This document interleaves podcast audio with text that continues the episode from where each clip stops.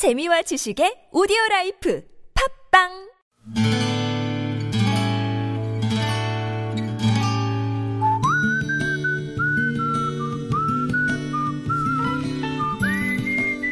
여러분 기억 속에서 여전히 반짝거리는 한 사람, 그 사람과의 추억을 떠올려보는 시간, 당신이라는 참 좋은 사람. 오늘은 경기도 남양주시 오남읍에 사시는 김민용 씨의 참 좋은 사람을 만나봅니다.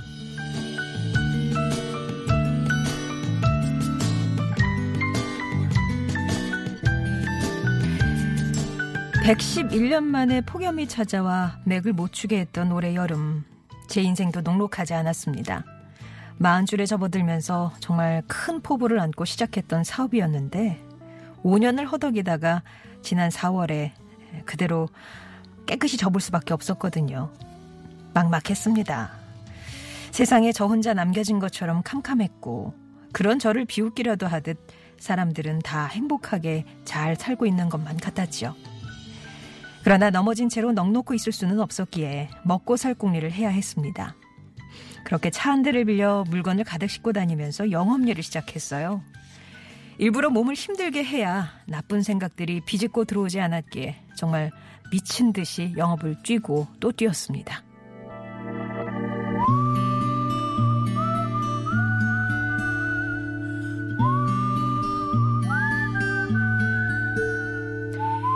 달 전이었습니다. 그날도 저는 차에 물건을 싣고 열심히 길 위를 오가고 있었습니다. 오후 4시쯤 안산에서 서울로 올라오는 고속도로에서 에어컨도 없는 차 운전대를 잡고 있던 저는 저도 모르게 꾸벅꾸벅 졸고 있었나 봅니다. 느닷없이 빵 하고 울리는 클락션 소리에 정신을 차려보니 제 바로 옆 차로에서 중형 세단 하나가 깜빡이를 켜고는 제게 갓길로 차를 붙이라는 수신호를 보내고 있었습니다. 저는 놀란 마음에 갓길에 차를 세웠죠. 그리고 그 문제의 차에서 60대 정도 되어 보이는 남자분이 내리셨어요. 그날 캔커피 하나를 제게 내밀며 젊은 친구가 열심히 사는 것도 좋지만 지쳐서는 안 된다. 너무 자신을 몰아대지 말라셨던 이름 모를 인생 선배.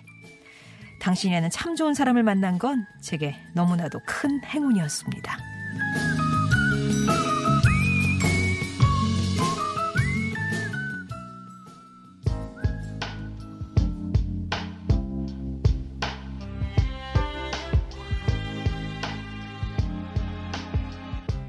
You wanna stay with me in the morning.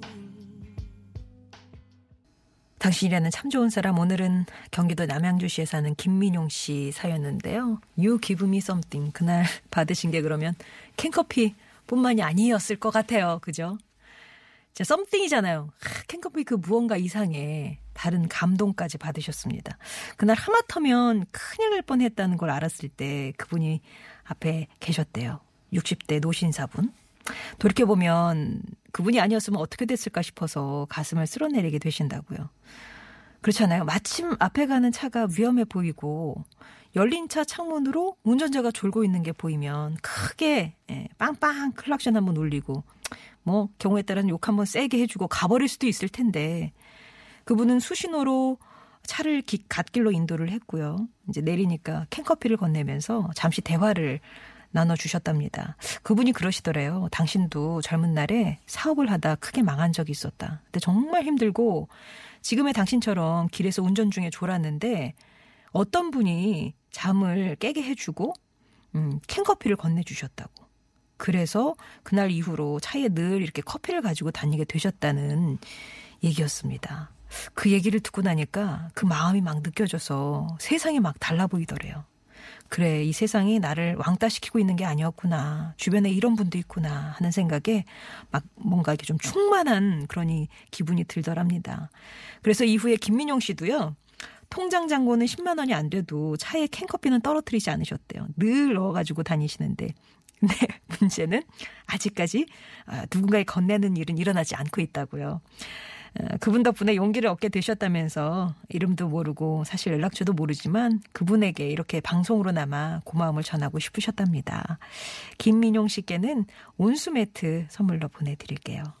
아 이렇게 정말 이름도 모르고 예? 그런 분들에게 뜻밖의 이렇게 도움을 받아서 하, 다시 세상 살아갈 용기를 얻게 되시는 이런 경우.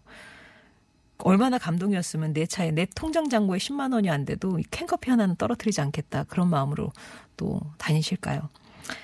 혹시 또 이 커피가 마치 릴레이처럼 이어진다면 또 누군가에게는 어, 소중한 경험이 되고 또 누군가에겐 또 세상에 살아갈 용기가 되고 이런 식으로 나비효과처럼 쫙 퍼졌으면 좋겠는데요. 일단은 어, 이렇게 뭔가 절망의 기분이 드시는 분이 많이 없었으면 좋겠다.